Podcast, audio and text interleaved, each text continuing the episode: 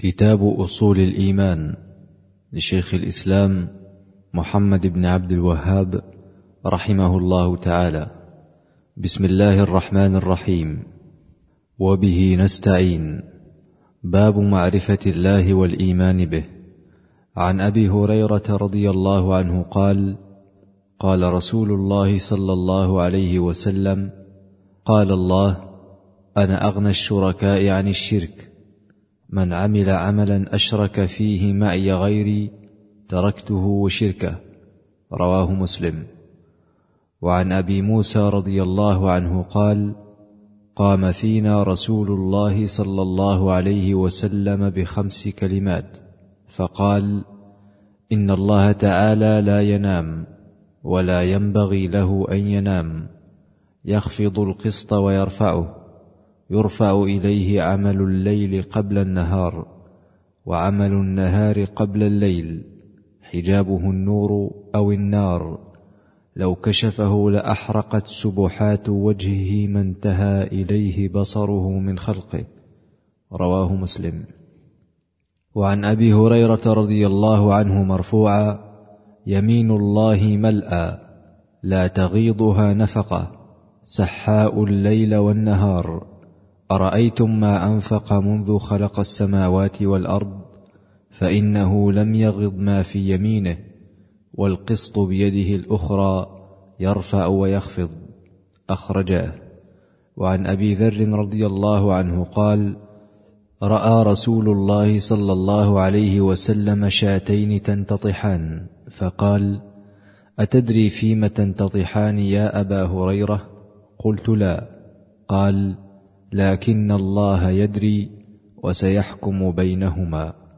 رواه أحمد.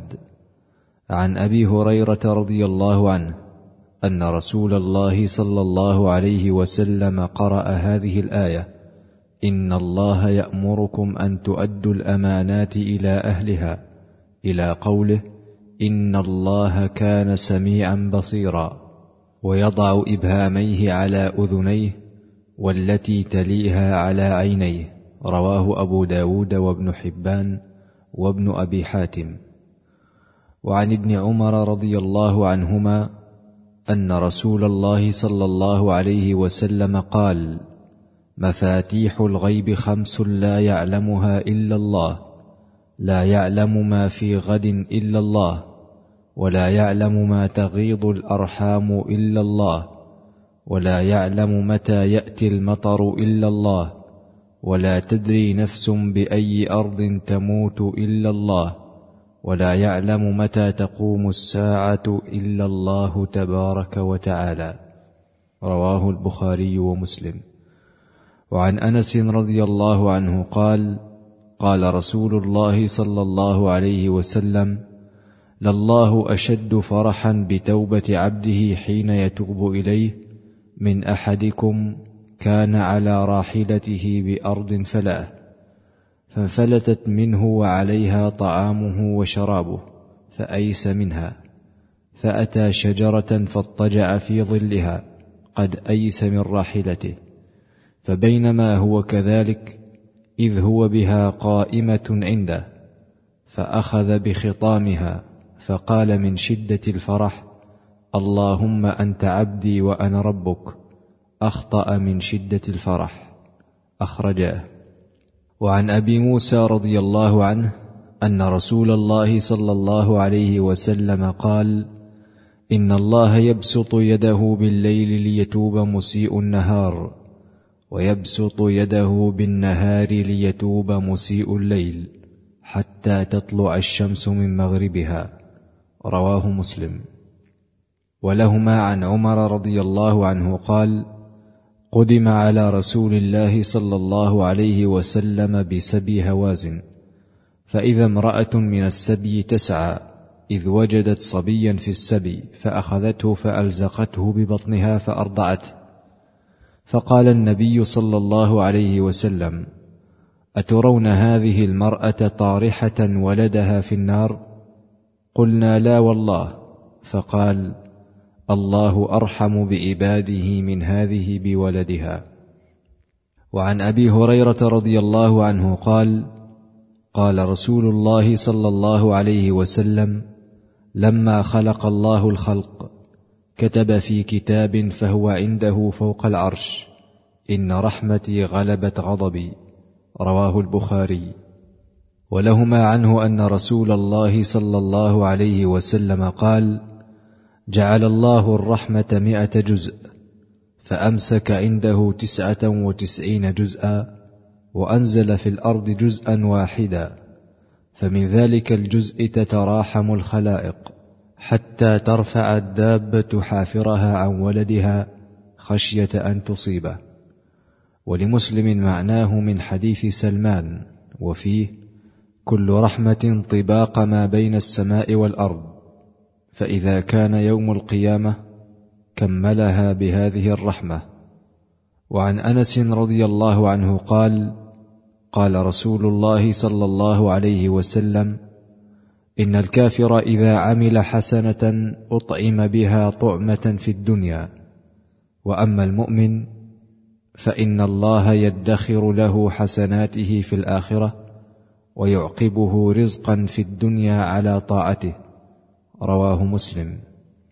وله عنه مرفوعا إن الله ليرضى عن العبد يأكل الأكلة فيحمده عليها ويشرب الشربة فيحمده عليها. وعن أبي ذر رضي الله عنه قال قال رسول الله صلى الله عليه وسلم أطت السماء وحق لها أن تئط ما فيها موضع أربع أصابع. إلا وفيه ملك ساجد لله تعالى. ولو تعلمون ما أعلم لضحكتم قليلا ولبكيتم كثيرا وما تلذذتم بالنساء على الفرش ولخرجتم إلى الصعودات تجأرون إلى الله تعالى. رواه الترمذي وقال حديث حسن. قوله لو تعلمون ما أعلم لضحكتم قليلا ولبكيتم كثيرا في الصحيحين من حديث أنس. ولمسلم عن جندب مرفوعا قال رجل والله لا يغفر الله لفلان. فقال الله عز وجل من ذا الذي يتألى علي ألا أغفر لفلان إني قد غفرت له وأحبطت عملك. وله عن أبي هريرة مرفوعا لو يعلم المؤمن ما عند الله من العقوبة ما طمع بجنته أحد ولو يعلم الكافر ما عند الله من الرحمة ما قنط من رحمته أحد. وللبخاري عن ابن مسعود رضي الله عنه قال قال رسول الله صلى الله عليه وسلم الجنة أقرب إلى أحدكم من شراك نعله والنار مثل ذلك. وعن أبي هريرة رضي الله عنه مرفوعا أن امرأة بغية رأت كلبا في يوم حار يطيف ببئر قد أدلع لسانه من العطش فنزعت له موقها فسقته فغفر لها به وقال دخلت النار امرأة في هرة لها حبستها لا هي أطعمتها ولا أرسلتها تأكل من خشاش الأرض. قال الزهري لئلا يتكل أحد ولا ييأس. أخرجاه. وعنه مرفوعا عجب ربنا من قوم يقادون إلى الجنة بالسلاسل. رواه أحمد والبخاري. وعن أبي موسى الأشعري رضي الله تعالى عنه قال قال رسول الله صلى الله عليه وسلم ما أحد أصبر على أذى سمعه من الله يدعون له الولد ثم يعافيهم ويرزقهم. رواه البخاري. وله عن أبي هريرة رضي الله تعالى عنه قال قال رسول الله صلى الله عليه وسلم إن الله تبارك وتعالى إذا أحب عبدا نادى جبرائيل إن الله يحب فلانا فأحبه فيحبه جبرائيل. ثم ينادي جبرائيل في السماء إن الله يحب فلانا فأحبوه فيحبه أهل السماء ويوضع له القبول في الأرض.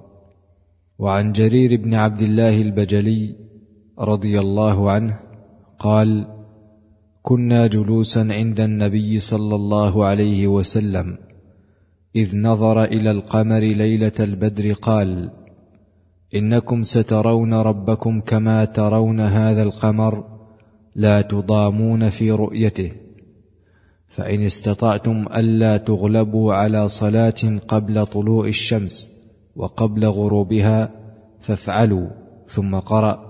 وسبح بحمد ربك قبل طلوع الشمس وقبل غروبها. رواه الجماعة.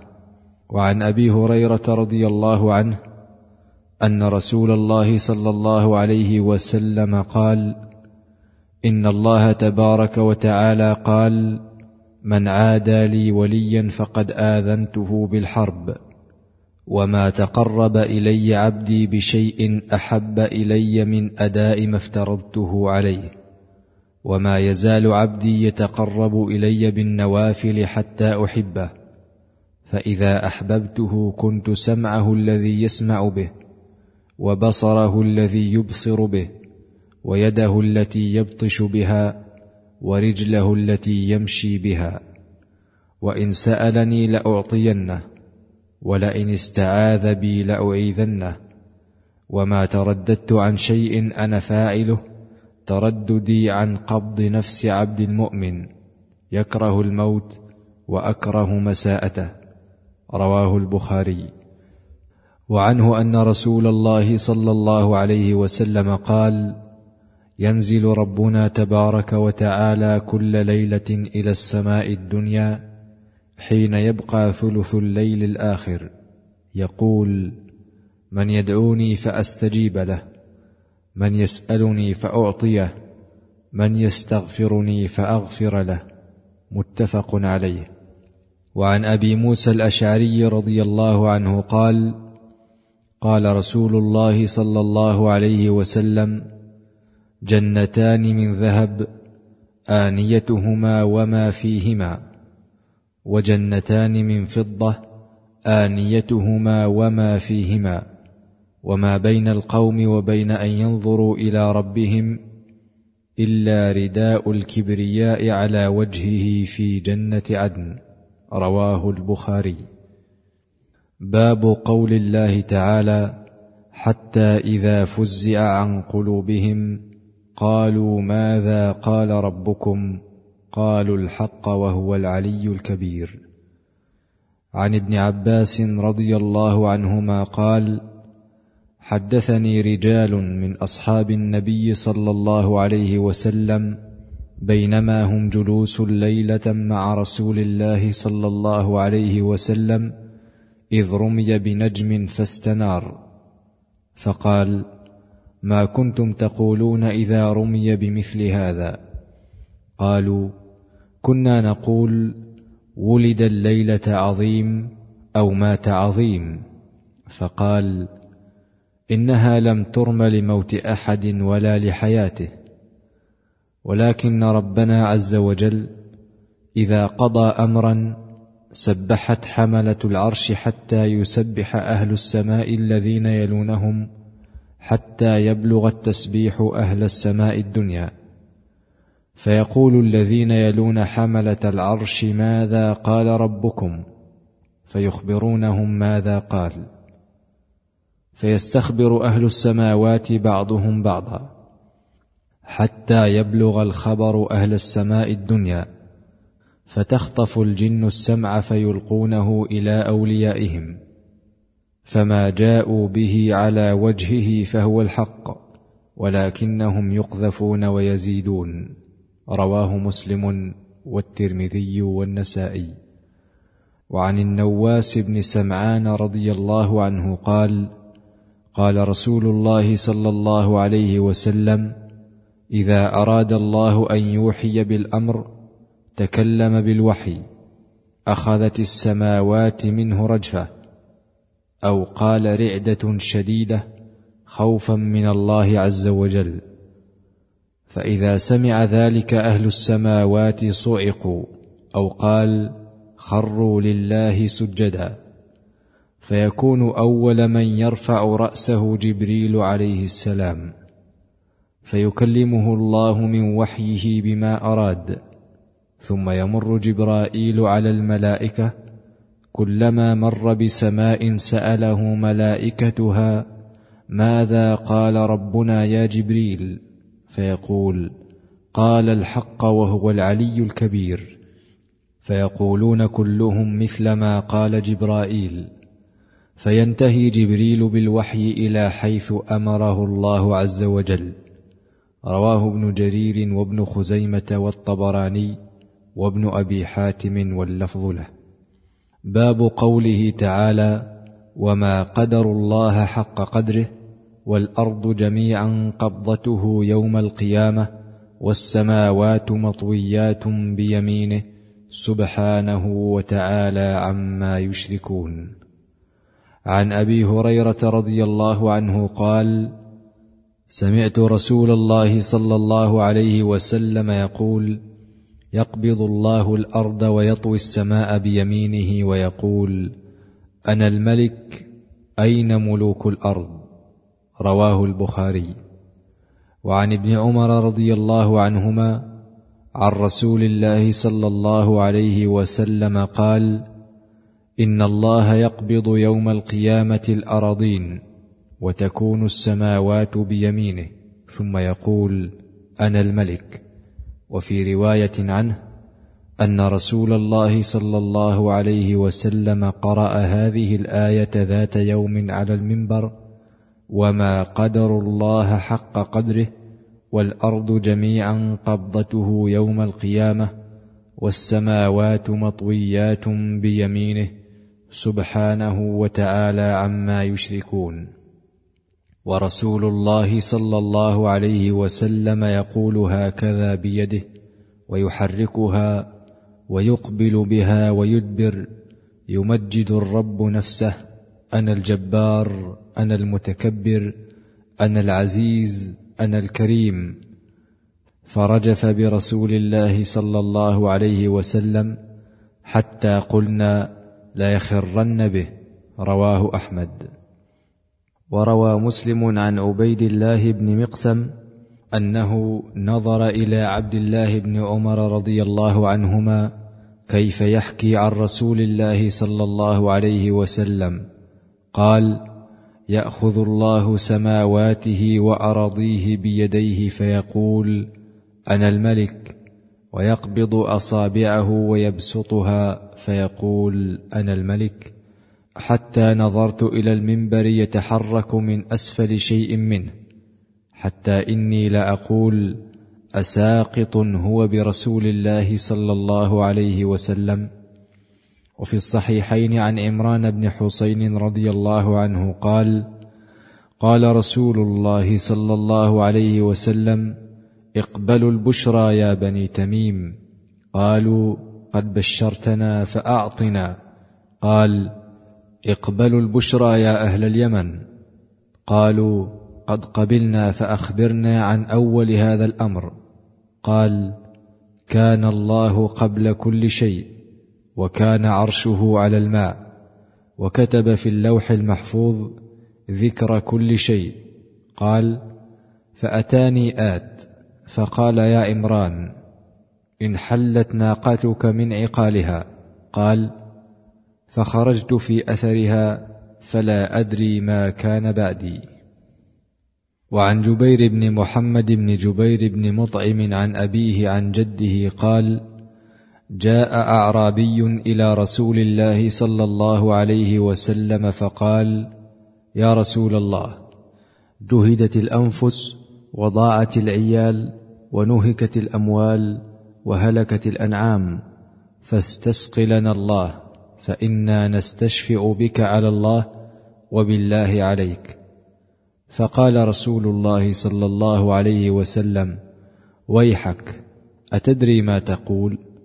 وسبح رسول الله فما زال يسبح حتى عرف ذلك في وجوه أصحابه. ثم قال ويحك إنه لا يستشفا بالله على أحد من خلقه شأن الله أعظم من ذلك. ويحك أتدري ما الله؟ إن عرشه على سماواته هكذا وقال بأصابعه مثل القبة عليه. وإنه ليئط به أطيط الرحل بالراكب. رواه أحمد وأبو داود. وعن أبي هريرة رضي الله عنه قال قال رسول الله صلى الله عليه وسلم قال الله كذبني ابن آدم ولم يكن له ذلك وشتمني ولم يكن له ذلك فأما تكذيبه إياي فقوله لن يعيدني كما بدأني. وليس أول الخلق بأهون علي من إعادته. وأما شتمه إياي فقوله اتخذ الله ولدا وأنا الأحد الصمد الذي لم يلد ولم يولد ولم يكن له كفوا أحد. وفي رواية عن ابن عباس رضي الله عنهما وأما شتمه إياي فقوله لي ولد وسبحاني أن أتخذ صاحبة ولا ولدا. رواه البخاري. ولهما عن أبي هريرة رضي الله عنه قال قال رسول الله صلى الله عليه وسلم قال الله تعالى يؤذيني ابن آدم يسب الدهر وأنا الدهر بيد الأمر أقلب الليل والنهار. باب الإيمان بالقدر. وقول الله تعالى إن الذين سبقت لهم منا الحسنى أولئك عنها مبعدون وقوله تعالى وكان أمر الله قدرا مقدورا وقوله تعالى والله خلقكم وما تعملون وقوله تعالى إنا كل شيء خلقناه بقدر وفي صحيح مسلم عن عبد الله بن عمرو بن العاص رضي الله عنهما قال قال رسول الله صلى الله عليه وسلم إن الله قدر مقادير الخلائق قبل أن يخلق السماوات والأرض بخمسين ألف سنة وكان عرشه على الماء. وعن علي بن أبي طالب رضي الله عنه قال قال رسول الله صلى الله عليه وسلم ما منكم من أحد إلا وقد كتب مقعده من النار ومقعده من الجنة. قالوا يا رسول الله أفلا نتكل على كتابنا وندع العمل؟ قال اعملوا فكل ميسر لما خلق له. أما من كان من أهل السعادة فسييسر لعمل أهل السعادة. وأما من كان من أهل الشقاوة فسييسر لعمل أهل الشقاوة ثم قرأ فأما من أعطى واتقى وصدق بالحسنى فسنيسره لليسرى. متفق عليه. وعن مسلم بن يسار الجهني قال إن عمر بن الخطاب رضي الله عنه سئل عن هذه الآية وإذ أخذ ربك من بني آدم من ظهورهم ذريتهم. فقال عمر رضي الله عنه سمعت رسول الله صلى الله عليه وسلم سئل عنها فقال إن الله خلق آدم ثم مسح ظهره بيمينه فاستخرج منه ذرية فقال خلقت هؤلاء للجنة وبعمل أهل الجنة يعملون. ثم مسح ظهره فاستخرج منه ذرية فقال خلقت هؤلاء للنار وبعمل أهل النار يعملون فقال رجل يا رسول الله ففيما العمل؟ فقال إن الله إذا خلق العبد للجنة استعمله بعمل أهل الجنة حتى يموت على عمل من أعمال أهل الجنة فيدخل به الجنة وإذا خلق العبد للنار استعمله بعمل أهل النار حتى يموت على عمل من أعمال أهل النار فيدخل به النار. رواه مالك والحاكم وقال على شرط مسلم. ورواه أبو داود من وجه آخر عن مسلم بن يسار عن نعيم بن ربيعة عن عمر. وقال إسحاق بن راهويه حدثنا بقية قال أخبرني الزبيدي محمد بن الوليد عن راشد بن سعد عن عبد الرحمن بن أبي قتادة عن أبيه عن هشام بن حكيم بن حزام أن رجلا قال يا رسول الله أتبتدأ الأعمال أم قد قضي القضاء؟ فقال إن الله لما أخرج ذرية آدم من ظهره أشهدهم على أنفسهم ثم أفاض بهم في كفيه. فقال هؤلاء للجنة وهؤلاء للنار فأهل الجنة ميسرون لعمل أهل الجنة وأهل النار ميسرون لعمل أهل النار. وعن عبد الله بن مسعود رضي الله عنه قال حدثنا رسول الله صلى الله عليه وسلم وهو الصادق المصدوق. إن أحدكم يجمع خلقه في بطن أمه أربعين يوما نطفة ثم يكون علقة مثل ذلك ثم يكون مضغة مثل ذلك ثم يبعث الله إليه ملكا بأربع كلمات فيكتب عمله وأجله ورزقه وشقي أو سعيد ثم ينفخ فيه الروح فوالذي لا إله غيره. إن أحدكم ليعمل بعمل أهل الجنة حتى ما يكون بينه وبينها إلا ذراع فيسبق عليه الكتاب فيعمل بعمل أهل النار فيدخلها. وإن أحدكم ليعمل بعمل أهل النار حتى ما يكون بينه وبينها إلا ذراع فيسبق عليه الكتاب فيعمل بعمل أهل الجنة فيدخلها. متفق عليه. وعن حذيفة بن أسيد يبلغ به النبي صلى الله عليه وسلم قال يدخل الملك على النطفة بعدما تستقر في الرحم بأربعين أو خمس وأربعين ليلة فيقول يا رب أشقي أو سعيد؟ فيكتبان فيقول يا رب أذكر أو أنثى؟ فيكتبان ويكتب عمله وأثره وأجله ورزقه ثم تطوى الصحف فلا يزاد فيها ولا ينقص. رواه مسلم. وفي صحيح مسلم عن عائشة رضي الله عنها قالت دعي رسول الله صلى الله عليه وسلم إلى جنازة صبي من الأنصار فقلت طوبى له عصفور من عصافير الجنة لم يعمل السوء ولم يدرك. فقال أو غير ذلك يا عائشة؟ إن الله خلق للجنة أهلا خلقهم لها وهم في أصلاب آبائهم وخلق للنار أهلا خلقهم لها وهم في أصلاب آبائهم. وعن ابن عمر رضي الله عنهما قال قال رسول الله صلى الله عليه وسلم كل شيء بقدر حتى العجز والكيس. رواه مسلم. وعن قتادة رضي الله عنه في قوله تعالى تنزل الملائكة والروح فيها بإذن ربهم من كل أمر قال يقضي فيها ما يكون في السنة إلى مثلها رواه عبد الرزاق وابن جرير.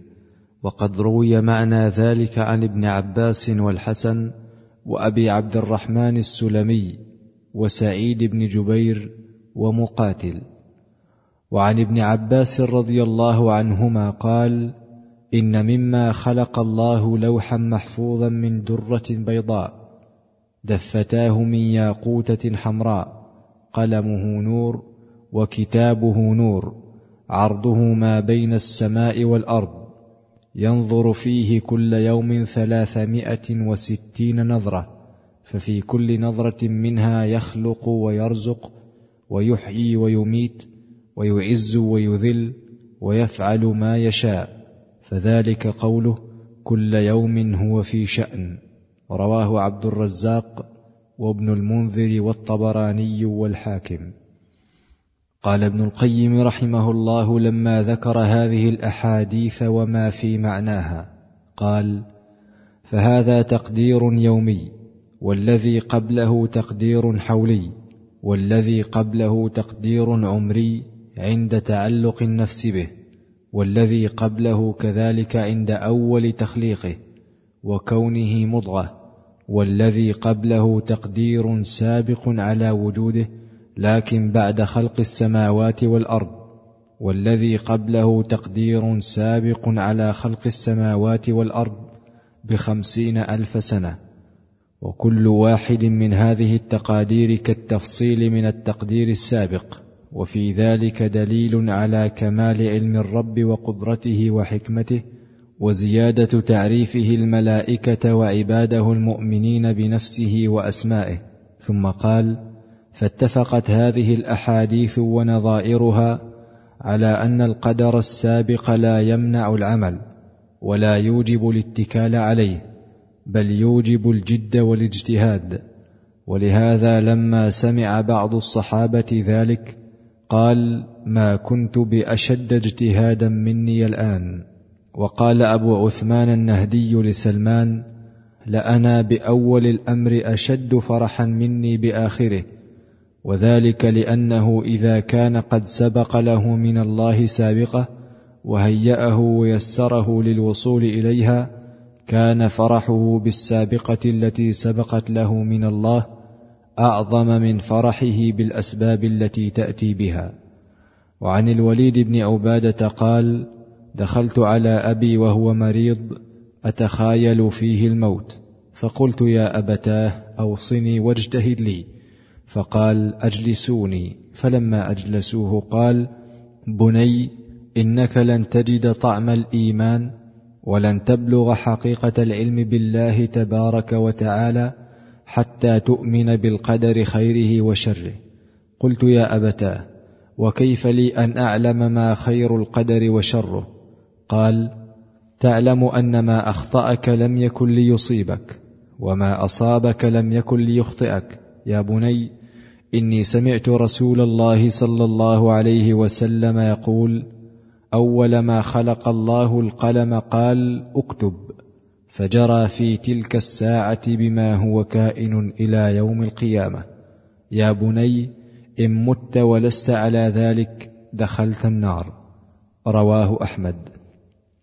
وعن أبي خزامة عن أبيه قال قلت يا رسول الله أرأيت رقا نسترقيها ودواء نتداوى به وتقاة نتقيها هل ترد من قدر الله شيئا؟ قال لا هي من قدر الله رواه أحمد والترمذي وحسنه. وعن أبي هريرة رضي الله عنه قال قال رسول الله صلى الله عليه وسلم المؤمن القوي خير وأحب إلى الله من المؤمن الضعيف وفي كل خير.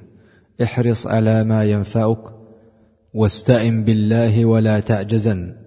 وإن أصابك شيء فلا تقل لو أني فعلت كذا كان كذا ولكن قل قدر الله وما شاء فعل فإن لو تفتح عمل الشيطان رواه مسلم.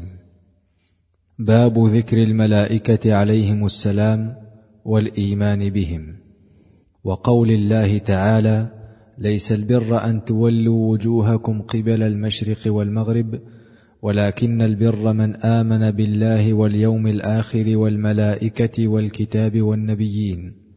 وقوله تعالى إن الذين قالوا ربنا الله ثم استقاموا تتنزل عليهم الملائكة ألا تخافوا ولا تحزنوا وأبشروا بالجنة التي كنتم توعدون.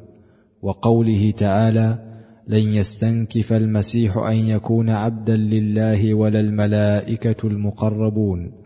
وقوله تعالى وله من في السماوات والارض ومن عنده لا يستكبرون عن عبادته ولا يستحسرون يسبحون الليل والنهار لا يفترون وقوله تعالى جاعل الملائكه رسلا اولي اجنحه مثنى وثلاث ورباع وقوله تعالى الذين يحملون العرش ومن حوله يسبحون بحمد ربهم ويؤمنون به ويستغفرون للذين آمنوا. وعن عائشة رضي الله عنها قالت قال رسول الله صلى الله عليه وسلم خلقت الملائكة من النور وخلق الجان من مارج من نار وخلق آدم مما وصف لكم. رواه مسلم. وثبت في بعض أحاديث المعراج أنه صلى الله عليه وسلم رفع له البيت المعمور الذي هو في السماء السابعة وقيل في السادسة بمنزلة الكعبة في الأرض وهو بحيال الكعبة حرمته في السماء كحرمة الكعبة في الأرض وإذا هو يدخله كل يوم سبعون ألف ملك ثم لا يعودون إليه آخر ما عليهم. وعن عائشة رضي الله عنها قالت قال رسول الله صلى الله عليه وسلم ما في السماء موضع قدم إلا عليه ملك ساجد أو ملك قائم. فذلك قول الملائكة وإنا لنحن الصافون وإنا لنحن المسبحون. رواه محمد بن نصر وابن أبي حاتم وابن جرير وأبو الشيخ. وروى الطبراني عن جابر بن عبد الله رضي الله عنهما قال قال رسول الله صلى الله عليه وسلم ما في السماوات السبع موضع قدم ولا شبر ولا كف إلا وفيه ملك قائم أو ملك ساجد أو ملك راكع فإذا كان يوم القيامة قالوا جميعا سبحانك ما عبدناك حق عبادتك إلا أنا لا نشرك بك شيئا. وعن جابر رضي الله عنه قال قال رسول الله صلى الله عليه وسلم أذن لي أن أحدث عن ملك من ملائكة الله من حملة العرش ما بين شحمة أذنه إلى عاتقه مسيرة سبعمائة عام. رواه أبو داود والبيهقي في الأسماء والصفات والضياء في المختاره فمن سادتهم جبرائيل عليه السلام قد وصفه الله تعالى بالأمانة وحسن الخلق والقوة. فقال تعالى علمه شديد القوى ذو مرة فاستوى. ومن شدة قوته رفع مدائن قوم لوط عليه السلام وكن سبعا بمن فيهن من الأمم وكانوا قريبا من أربعمائة ألف وما معهم من الدواب والحيوانات وما لتلك المدائن من الأراضي والعمارات على طرف جناحه حتى بلغ بهن عنان السماء. حتى سمعت الملائكة نباح كلابهم وصياح ديكتهم ثم قلبها فجعل عاليها سافلها فهذا هو شديد القوى. وقوله ذو مرة أي ذو خلق حسن وبهاء وسناء وقوة شديدة. قال معناه ابن عباس رضي الله عنهما. وقال غيره ذو مرة أي ذو قوة. وقال تعالى في صفته إنه لقول رسول كريم ذي قوة عند ذي العرش مكين مطاع ثم أمين أي له قوة وبأس شديد وله مكانة ومنزلة عالية رفيعة عند ذي العرش المجيد مطاع ثم أي مطاع في الملأ الأعلى أمين أي ذي أمانة عظيمة.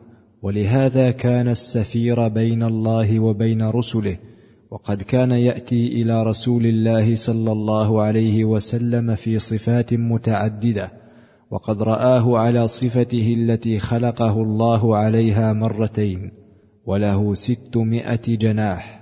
روى ذلك البخاري عن ابن مسعود رضي الله عنه. وروى الإمام أحمد عن عبد الله رضي الله عنه قال رأى رسول الله صلى الله عليه وسلم جبريل عليه السلام في صورته له ستمائة جناح كل جناح منها قد سد الأفق يسقط من جناحه من التهاويل والدر والياقوت ما الله به عليم إسناده قوي. وعن عبد الله بن مسعود رضي الله عنه قال رأى رسول الله صلى الله عليه وسلم جبريل في حلة خضراء وقد ملأ ما بين السماء والأرض. رواه مسلم. وعن عائشة رضي الله عنها أن رسول الله صلى الله عليه وسلم قال رأيت جبريل منهبطا قد ملأ ما بين الخافقين عليه ثياب من سندس معلق بها اللؤلؤ والياقوت رواه أبو الشيخ. ولابن جرير عن ابن عباس رضي الله عنهما قال جبرائيل عبد الله وميكائيل عبيد الله وكل اسم فيه إيل فهو معبد لله. وله عن علي بن الحسين مثله وزاد وإسرافيل عبد الرحمن. وروى الطبراني عن ابن عباس رضي الله عنهما قال قال رسول الله صلى الله عليه وسلم ألا أخبركم بأفضل الملائكة جبرائيل عليه السلام؟ وعن عمران الجوني أنه بلغه أن جبرائيل أتى النبي صلى الله عليه وسلم وهو يبكي فقال له رسول الله صلى الله عليه وسلم ما يبكيك؟ قال وما لي لا أبكي. فوالله ما جفت لي عين منذ خلق الله النار مخافة أن أعصيه فيقذفني فيها. رواه الإمام أحمد في الزهد. وللبخاري عن ابن عباس رضي الله تعالى عنهما قال قال رسول الله صلى الله عليه وسلم لجبرائيل ألا تزورنا أكثر مما تزورنا؟ فنزلت وما نتنزل إلا بأمر ربك له ما بين أيدينا وما خلفنا. ومن ساداتهم ميكائيل عليه السلام وهو موكل بالقطر والنبات. وروى الإمام أحمد عن أنس رضي الله تعالى عنه أن رسول الله صلى الله عليه وسلم قال لجبرائيل ما لي لم أر ميكائيل ضاحكا قط.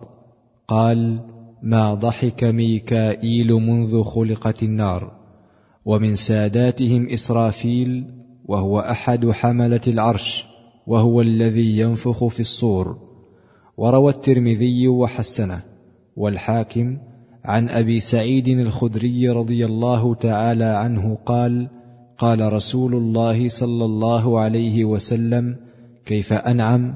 وصاحب الصور قد التقم القرن وحنى جبهته وأصغى سمعه ينتظر متى يؤمر فينفخ. قالوا فما نقول يا رسول الله؟ قال قولوا حسبنا الله ونعم الوكيل على الله توكلنا.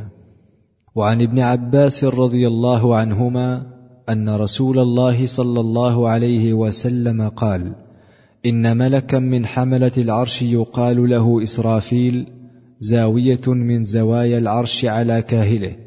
قد مرقت قدماه في الأرض السابعة السفلى ومرق رأسه من السماء السابعة العليا. رواه أبو الشيخ وأبو نعيم في الحلية. وروى أبو الشيخ عن الأوزاعي قال ليس أحد من خلق الله أحسن صوتا من إسرافيل فإذا أخذ في التسبيح قطع على أهل سبع سماوات صلاتهم وتسبيحهم. ومن ساداتهم ملك الموت. ولم يجئ مصرحا باسمه في القرآن ولا في الأحاديث الصحيحة. وقد جاء في بعض الآثار تسميته بإزرائيل والله أعلم.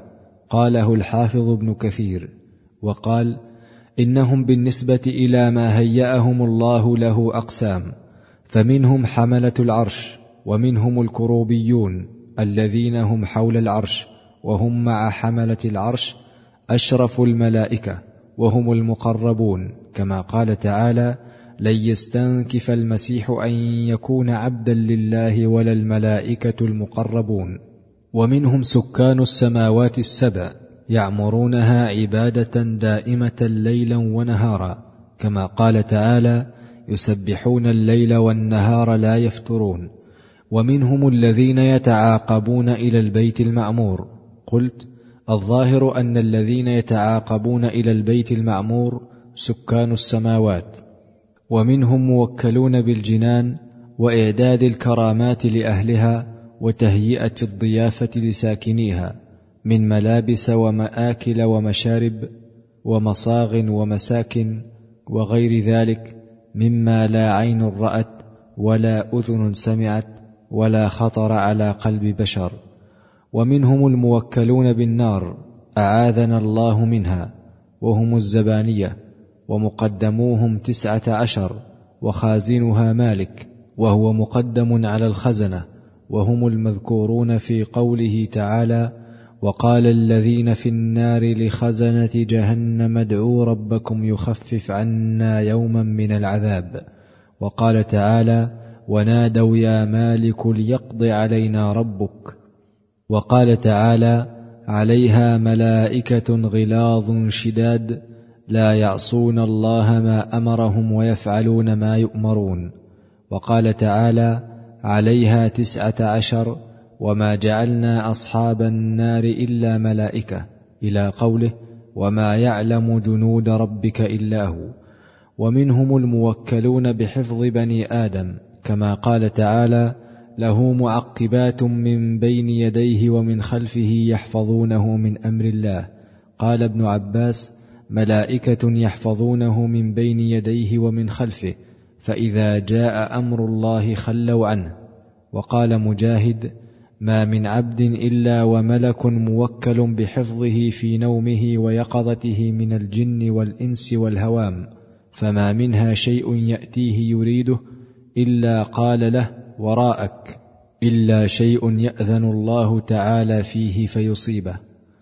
ومنهم الموكلون بحفظ أعمال العباد كما قال تعالى إذ يتلقى المتلقيان عن اليمين وعن الشمال قعيد. وقال تعالى وإن عليكم لحافظين كراما كاتبين يعلمون ما تفعلون. روى البزار عن ابن عباس رضي الله عنه قال قال رسول الله صلى الله عليه وسلم إن الله ينهاكم عن التعري فاستحيوا من ملائكة الله الذين معكم الكرام الكاتبين الذين لا يفارقونكم إلا عند ثلاث الغائط والجنابة والغسل فإذا اغتسل أحدكم بالعراء فليستتر بثوبه أو بجذم حائط أو بغيره. قال الحافظ ابن كثير ومعنى إكرامهم أن يستحي منهم فلا يملي عليهم الأعمال القبيحة التي يكتبونها فإن الله خلقهم كراما في خلقهم وأخلاقهم. ثم قال ما معناه؟ إن من كرمهم أنهم لا يدخلون بيتا فيه كلب ولا صورة ولا جنب ولا تمثال ولا يصحبون رفقة معهم كلب أو جرس. وروى مالك والبخاري ومسلم عن أبي هريرة رضي الله عنه أن رسول الله صلى الله عليه وسلم قال يتعاقبون فيكم ملائكة بالليل وملائكة بالنهار ويجتمعون في صلاة الفجر وصلاة العصر ثم يعرج الذين باتوا فيكم فيسألهم وهو أعلم بهم كيف تركتم عبادي؟ فيقولون تركناهم وهم يصلون وأتيناهم وهم يصلون. وفي رواية أن أبا هريرة قال اقرأوا إن شئتم وقرآن الفجر إن قرآن الفجر كان مشهودا. وروى الإمام أحمد ومسلم حديث ما اجتمع قوم في بيت من بيوت الله يتلون كتاب الله ويتدارسونه بينهم إلا نزلت عليهم السكينة وغشيتهم الرحمة وحفتهم الملائكة وذكرهم الله في من عنده ومن بطأ به عمله لم يسرع به نسبه. وفي المسند والسنن حديث إن الملائكة لتضع أجنحتها لطالب العلم رضا بما يصنع والأحاديث في ذكرهم عليهم السلام كثيرة جدا. باب الوصية بكتاب الله عز وجل وقوله تعالى اتبعوا ما أنزل إليكم من ربكم ولا تتبعوا من دونه أولياء قليلا ما تذكرون.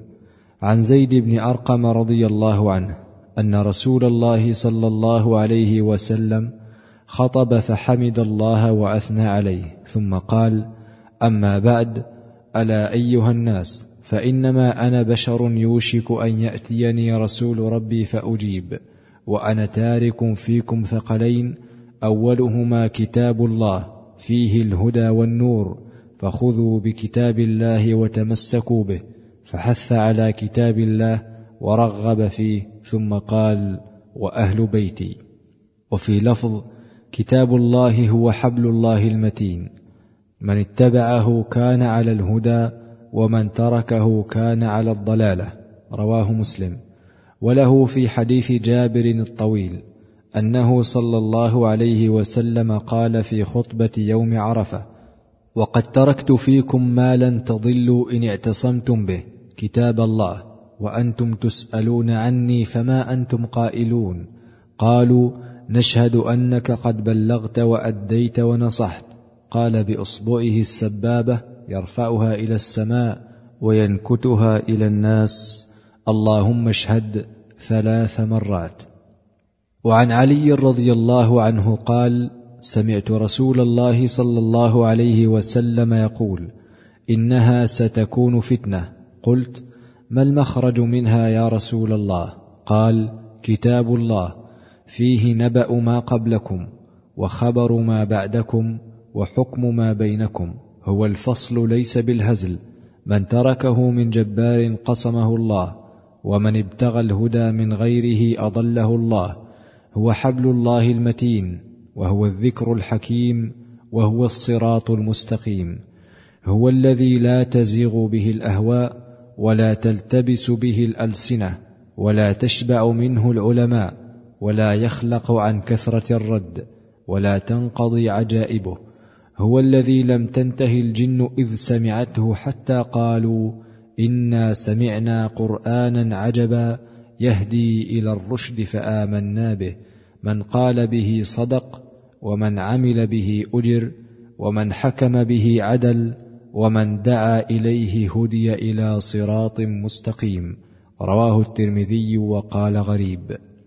وعن أبي الدرداء مرفوعا قال ما أحل الله في كتابه فهو حلال وما حرم فهو حرام وما سكت عنه فهو عافية. فاقبلوا من الله عافيته فإن الله لم يكن لينسى شيئا وما كان ربك نسيا. رواه البزار وابن أبي حاتم والطبراني. وعن ابن مسعود رضي الله عنه أن رسول الله صلى الله عليه وسلم قال ضرب الله مثلا صراطا مستقيما وعلى جنبتي الصراط سوران فيهما أبواب مفتحة وعلى الأبواب ستور مرخاه وعند رأس الصراط داع يقول استقيموا على الصراط ولا تعوجوا. وفوق ذلك داع يدعو كلما هم عبد أن يفتح شيئا من تلك الأبواب قال ويحك لا تفتح فإنك إن تفتحه تلج. ثم فسره فأخبر أن الصراط هو الإسلام وأن الأبواب المفتحة محارم الله وأن الستور المرخاة حدود الله وأن الداعي على رأس الصراط هو القرآن وأن الداعي من فوقه هو واعظ الله في قلب كل مؤمن. رواه رزين ورواه أحمد والترمذي عن النواس بن سمعان بنحوه.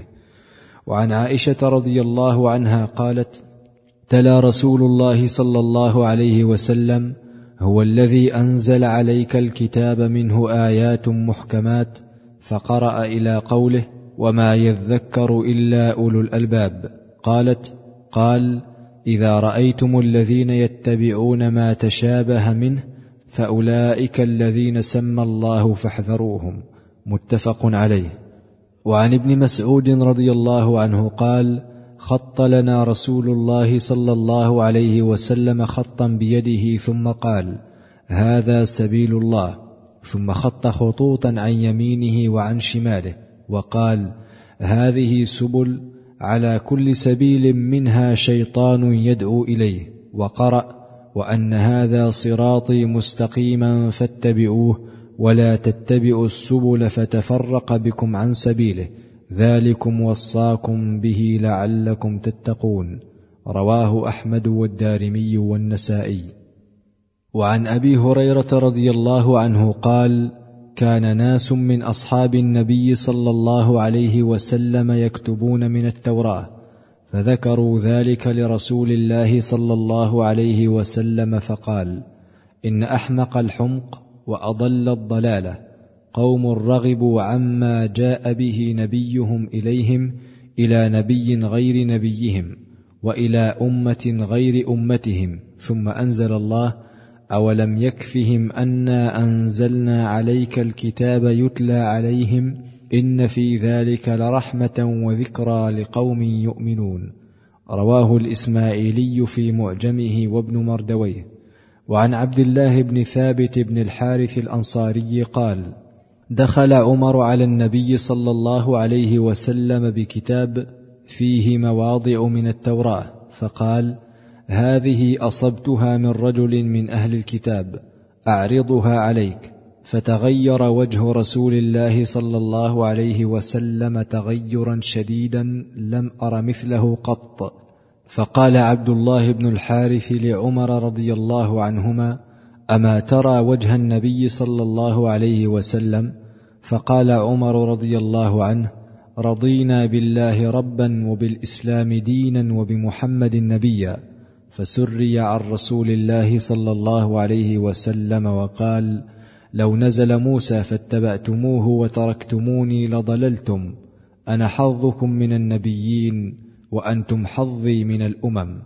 رواه عبد الرزاق وابن سعد والحاكم في الكنى. باب حقوق النبي صلى الله عليه وسلم. وقول الله تعالى يا أيها الذين آمنوا أطيعوا الله وأطيعوا الرسول وأولي الأمر منكم. وقول الله تعالى وأقيموا الصلاة وآتوا الزكاة وأطيعوا الرسول لعلكم ترحمون. وقول الله تعالى وما آتاكم الرسول فخذوه وما نهاكم عنه فانتهوا.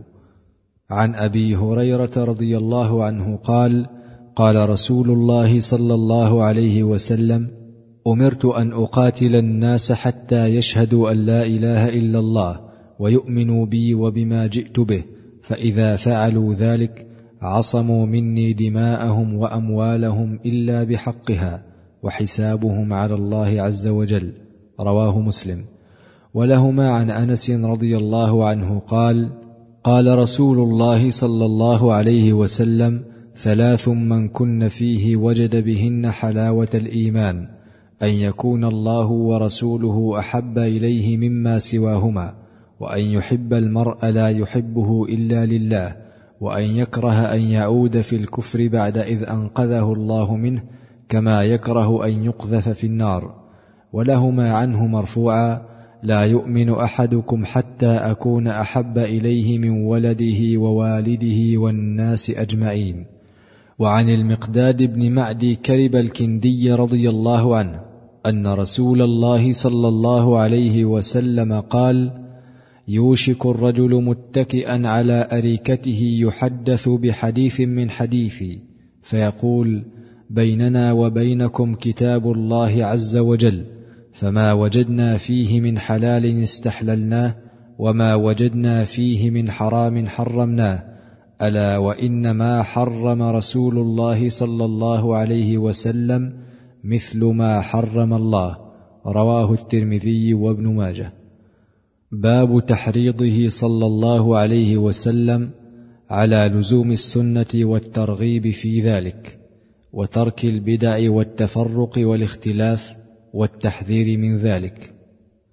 وقول الله تعالى لقد كان لكم في رسول الله أسوة حسنة لمن كان يرجو الله واليوم الآخر وذكر الله كثيرا وقوله تعالى شرع لكم من الدين ما وصى به نوحا والذي أوحينا إليك وما وصينا به إبراهيم وموسى وعيسى أن أقيموا الدين ولا تتفرقوا فيه وعن العرباض بن سارية رضي الله عنه قال وعظنا رسول الله صلى الله عليه وسلم موعظة بليغة ذرفت منها العيون ووجلت منها القلوب فقال قائل يا رسول الله كأن هذه موعظة مودع فما تعهده إلينا. فقال أوصيكم بتقوى الله والسمع والطاعة وإن كان عبدا حبشيا. فإنه من يعش منكم بعدي فسيرى اختلافا كثيرا.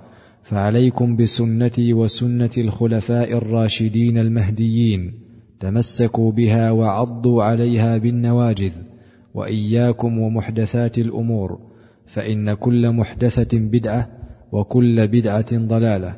رواه أبو داود والترمذي وصححه وابن ماجه. وفي رواية له تركتكم على البيضاء ليلها كنهارها لا يزيغ عنها بعدي إلا هالك. من يعش منكم فسيرى اختلافا كثيرا ثم ذكره بمعناه.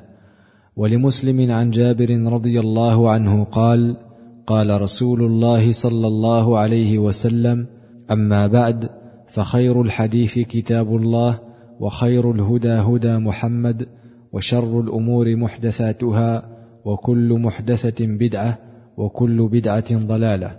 وللبخاري عن أبي هريرة رضي الله عنه قال قال رسول الله صلى الله عليه وسلم كل أمتي يدخلون الجنة إلا من أبى. قيل ومن يأبى؟ قال من أطاعني دخل الجنة ومن عصاني فقد أبى. ولهما عن أنس رضي الله عنه قال جاء ثلاثة رهط إلى أزواج النبي صلى الله عليه وسلم يسألون عن عبادة النبي صلى الله عليه وسلم فلما أخبروا بها كأنهم تقالوها فقالوا أين نحن من النبي صلى الله عليه وسلم؟ قد غفر له ما تقدم من ذنبه وما تأخر. فقال أحدهم أما أنا فأصلي الليل أبدا. وقال الآخر أنا أصوم النهار أبدا ولا أفطر. وقال الآخر أنا أعتزل النساء فلا أتزوج أبدا. فجاء النبي صلى الله عليه وسلم إليهم فقال أنتم الذين قلتم كذا وكذا أما والله إني لأخشاكم لله وأتقاكم له لكني أصوم وأفطر وأصلي وأرقد وأتزوج النساء. فمن رغب عن سنتي فليس مني. وعن أبي هريرة رضي الله عنه أن رسول الله صلى الله عليه وسلم قال بدأ الإسلام غريبا وسيعود غريبا كما بدأ. رواه مسلم. وعن عبد الله بن عمر رضي الله عنهما قال قال رسول الله صلى الله عليه وسلم لا يؤمن أحدكم حتى يكون هواه تبعا لما جئت به. رواه البغوي في شرح السنة وصححه النووي.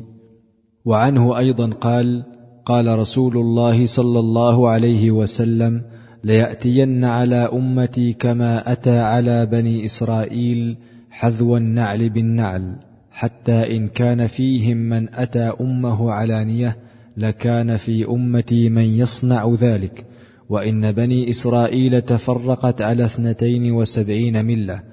وستفترق أمتي على ثلاث وسبعين ملة كلهم في النار إلا ملة واحدة. قالوا من هي يا رسول الله؟ قال ما أنا عليه وأصحابي. رواه الترمذي.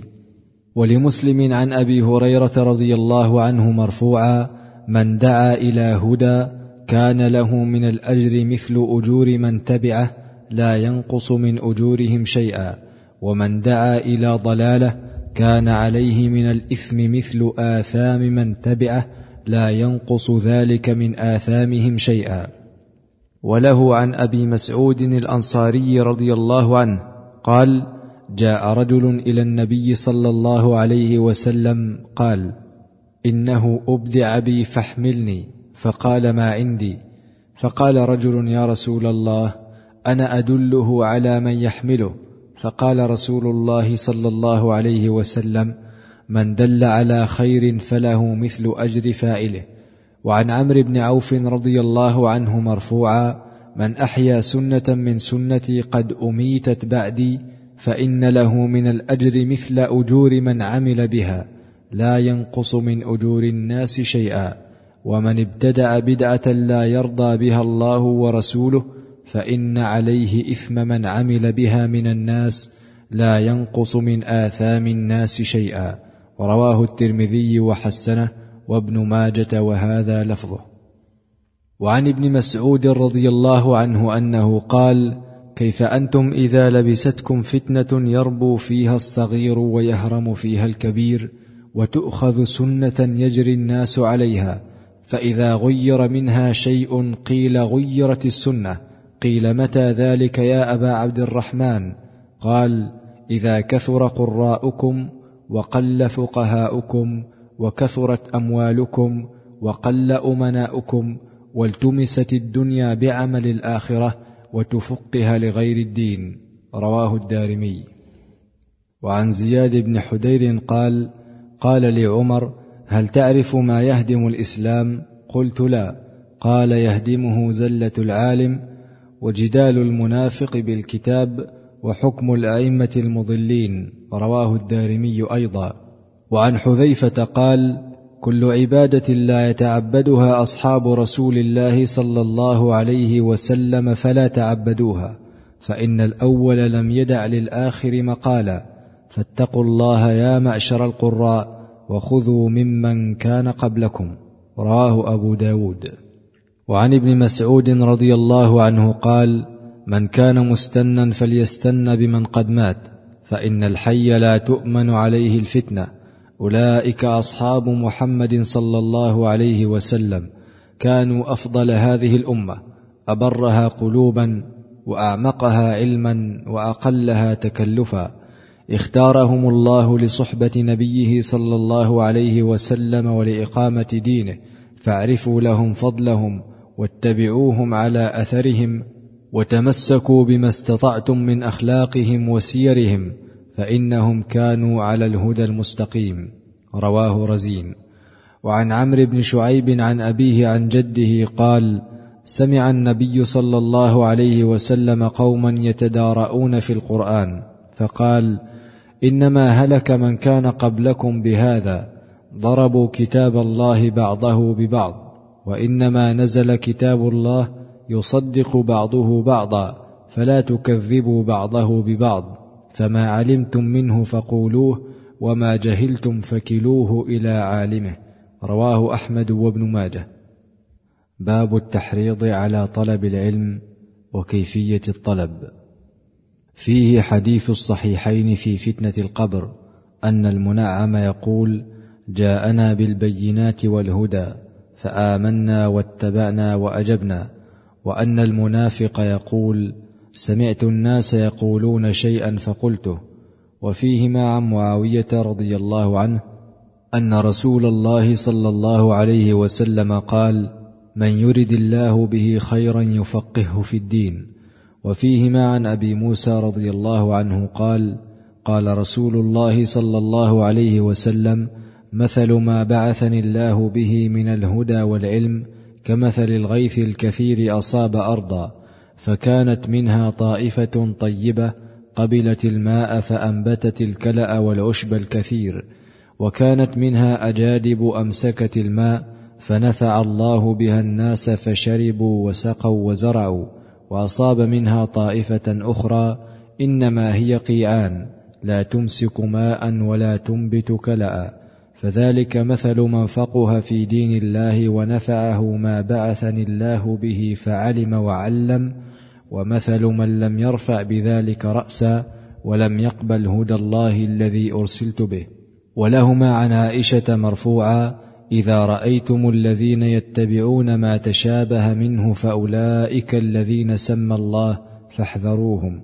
وعن ابن مسعود رضي الله عنه قال قال رسول الله صلى الله عليه وسلم ما من نبي بعثه الله في أمته قبلي إلا كان له من أمته حواريون وأصحاب يأخذون بسنته ويقتدون بأمره ثم إنها تخلف من بعدهم خلوف يقولون ما لا يفعلون ويفعلون ما لا يؤمرون فمن جاهدهم بيده فهو مؤمن ومن جاهدهم بلسانه فهو مؤمن ومن جاهدهم بقلبه فهو مؤمن وليس وراء ذلك من الإيمان حبة خردل رواه مسلم.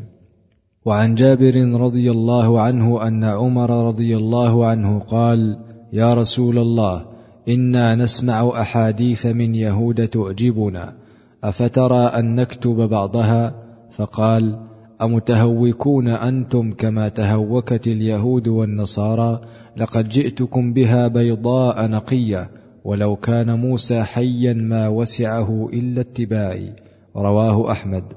وعن أبي ثعلبة الخشني رضي الله عنه مرفوعا إن الله فرض فرائض فلا تضيعوها وحد حدودا فلا تعتدوها وحرم أشياء فلا تنتهكوها وسكت عن أشياء رحمة لكم غير نسيان فلا تبحثوا عنها.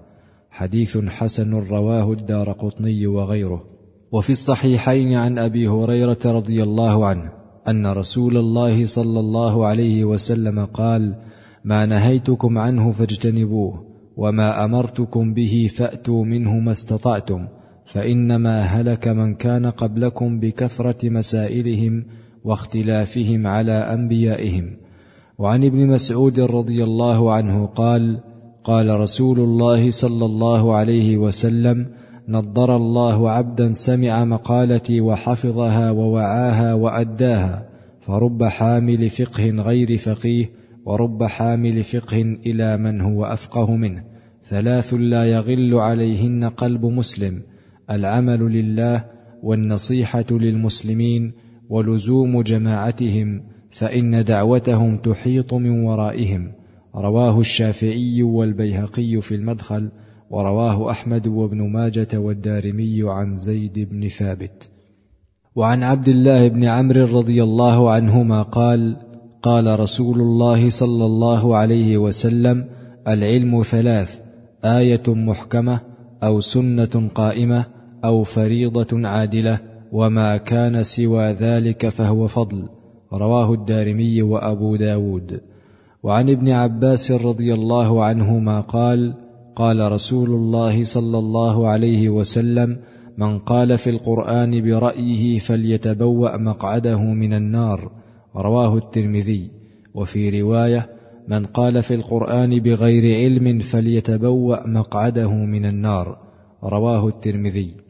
وعن أبي هريرة رضي الله عنه قال قال رسول الله صلى الله عليه وسلم من أفتي بغير علم فإنما إثمه على من أفتاه ومن أشار على أخيه بأمر يعلم أن الرشد في غيره فقد خانه. رواه أبو داود. وعن معاوية رضي الله عنه أن النبي صلى الله عليه وسلم نهى عن الأغلوطات. رواه أبو داود أيضا.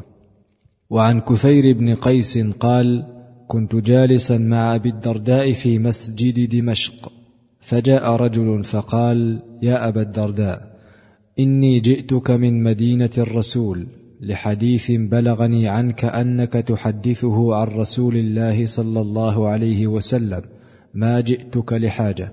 قال فإني سمعت رسول الله صلى الله عليه وسلم يقول من سلك طريقا يطلب فيه علما سلك الله به طريقا من طرق الجنة وإن الملائكة لتضع أجنحتها رضا لطالب العلم وإن العالم ليستغفر له من في السماوات ومن في الأرض والحيتان في جوف الماء وإن فضل العالم على العابد كفضل القمر ليلة البدر على سائر الكواكب وإن العلماء ورثة الأنبياء وإن الأنبياء لم يورثوا دينارا ولا درهما وإنما ورثوا العلم فمن أخذه أخذ بحظ وافر. رواه أحمد والدارمي وأبو داود والترمذي وابن ماجه. وعن أبي هريرة مرفوعا الكلمة الحكمة ضالة المؤمن فحيث وجدها فهو أحق بها. رواه الترمذي وقال غريب وابن ماجه. وعن علي رضي الله عنه قال الفقيه كل الفقيه من لم يقنط الناس من رحمة الله ولم يرخص لهم في معاصي الله ولم يؤمنهم من عذاب الله ولم يدع القرآن رغبة عنه إلى غيره إنه لا خير في عبادة لا علم فيها ولا علم لا فهم فيه ولا قراءة لا تدبر فيها. وعن الحسن رضي الله عنه قال قال رسول الله صلى الله عليه وسلم من جاءه الموت وهو يطلب العلم ليحيي به الإسلام فبينه وبين النبيين درجة واحدة في الجنة. رواهما الدارمي. باب قبض العلم. عن أبي الدرداء رضي الله عنه قال كنا مع رسول الله صلى الله عليه وسلم فشخص ببصره إلى السماء ثم قال هذا أوان يختلس فيه العلم من الناس حتى لا يقدروا منه على شيء. وعن زياد بن لبيد رضي الله عنه قال ذكر النبي صلى الله عليه وسلم شيئا فقال ذلك عند أوان ذهاب العلم. قلت يا رسول الله كيف يذهب العلم؟ ونحن نقرأ القرآن ونقرئه أبناءنا ويقرئه أبناؤنا أبناءهم إلى يوم القيامة. قال ثكلتك أمك يا زياد إن كنت لأراك من أفقه رجل في المدينة أوليس هذه اليهود والنصارى يقرؤون التوراة والإنجيل لا يعملون بشيء مما فيهما؟ رواه أحمد وابن ماجه. وعن ابن مسعود رضي الله عنه قال عليكم بالعلم قبل أن يقبض وقبضه ذهاب أهله. عليكم بالعلم فإن أحدكم لا يدري متى يفتقر إليه أو يفتقر إلى ما عنده وستجدون أقواما يزعمون أنهم يدعون إلى كتاب الله وقد نبذوه وراء ظهورهم. عليكم بالعلم وإياكم والبدع والتنطع والتعمق وعليكم بالعتيق. رواه الدارمي بنحوه. وفي الصحيحين عن ابن عمرو مرفوعا إن الله لا يقبض العلم انتزاعا ينتزعه من العباد ولكن يقبض العلم بموت العلماء حتى إذا لم يبق عالما اتخذ الناس رؤوسا جهالا فسئلوا فأفتوا بغير علم فضلوا وأضلوا. وعن علي رضي الله عنه قال قال رسول الله صلى الله عليه وسلم يوشك أن يأتي على الناس زمان لا يبقى من الإسلام إلا اسمه ولا يبقى من القرآن إلا رسمه. مساجدهم عامرة وهي خراب من الهدى. علماؤهم شر من تحت أديم السماء. من عندهم تخرج الفتنة وفيهم تعود. رواه البيهقي في شعب الإيمان. باب التشديد في طلب العلم للمراء والجدال. عن كعب بن مالك رضي الله عنه قال قال رسول الله صلى الله عليه وسلم من طلب العلم ليجاري به العلماء أو ليماري به السفهاء أو ليصرف به وجوه الناس إليه أدخله الله النار. رواه الترمذي. عن أبي أمامة مرفوعا ما ضل قوم بعد هدى كانوا عليه إلا أوتوا الجدل ثم تلا ما ضربوه لك إلا جدلا بل هم قوم خصمون. رواه أحمد والترمذي وابن ماجه. وعن عائشة رضي الله عنها قالت قال رسول الله صلى الله عليه وسلم إن أبغض الرجال إلى الله الألد الخصم. متفق عليه. وعن أبي وائل عن عبد الله رضي الله عنه قال من طلب العلم لأربع دخل النار أو نحو هذه الكلمة ليباهي به العلماء أو ليماري به السفهاء أو ليصرف به وجوه الناس إليه أو ليأخذ به من الأمراء. رواه الدارمي.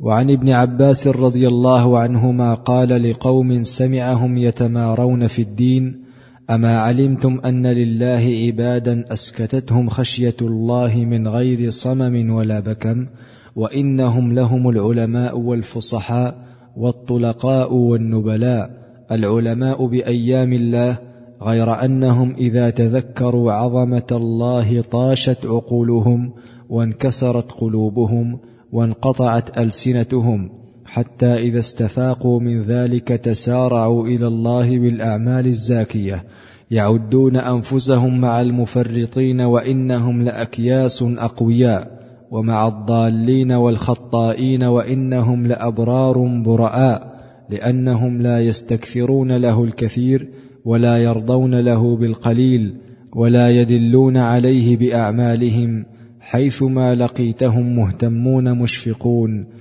وجلون خائفون. رواه أبو نعيم. قال الحسن وسمع قوما يتجادلون. هؤلاء قوم ملوا العبادة وخف عليهم القول وقل ورعهم فتكلموا. باب التجوز في القول وترك التكلف والتنطع. عن أبي أمامة رضي الله عنه مرفوعا الحياء والعي شعبتان من الإيمان. والبذاء والبيان شعبتان من النفاق. رواه الترمذي. وعن أبي ثعلبة رضي الله عنه أن رسول الله صلى الله عليه وسلم قال إن أحبكم إلي وأقربكم مني يوم القيامة أحسنكم أخلاقا وإن أبغضكم إلي وأبعدكم مني مساوئكم أخلاقا الثرثارون والمتشدقون والمتفيهقون رواه البيهقي في شعب الإيمان وللترمذي نحوه عن جابر رضي الله عنه. وعن سعد بن أبي وقاص رضي الله عنه قال قال رسول الله صلى الله عليه وسلم لا تقوم الساعة حتى يخرج قوم يأكلون بألسنتهم كما تأكل البقر بألسنتها رواه أبو داود والترمذي.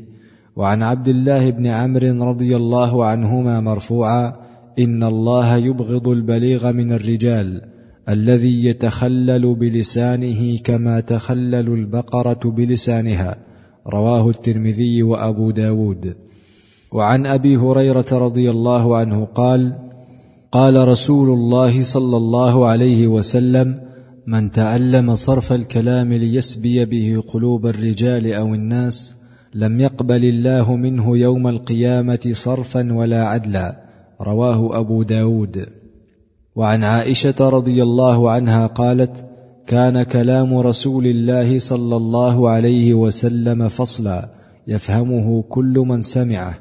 وقالت كان يحدثنا حديثا لو عده العاد لأحصاه. وقالت إنه لم يكن يسرد الحديث كسردكم. روى أبو داود بعضه. وعن أبي هريرة رضي الله عنه أن رسول الله صلى الله عليه وسلم قال إذا رأيتم العبد يعطى زهدا في الدنيا وقلة منطق فاقتربوا منه فإنه يلقى الحكمة. رواه البيهقي في شعب الإيمان. وعن بريدة رضي الله عنه قال سمعت رسول الله صلى الله عليه وسلم يقول إن من البيان سحرا وإن من العلم جهلا وإن من الشعر حكما. وإن من القول عيالا.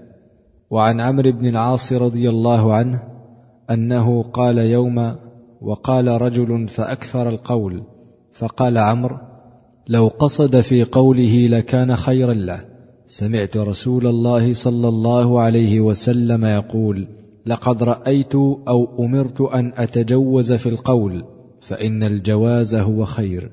رواهما أبو داود.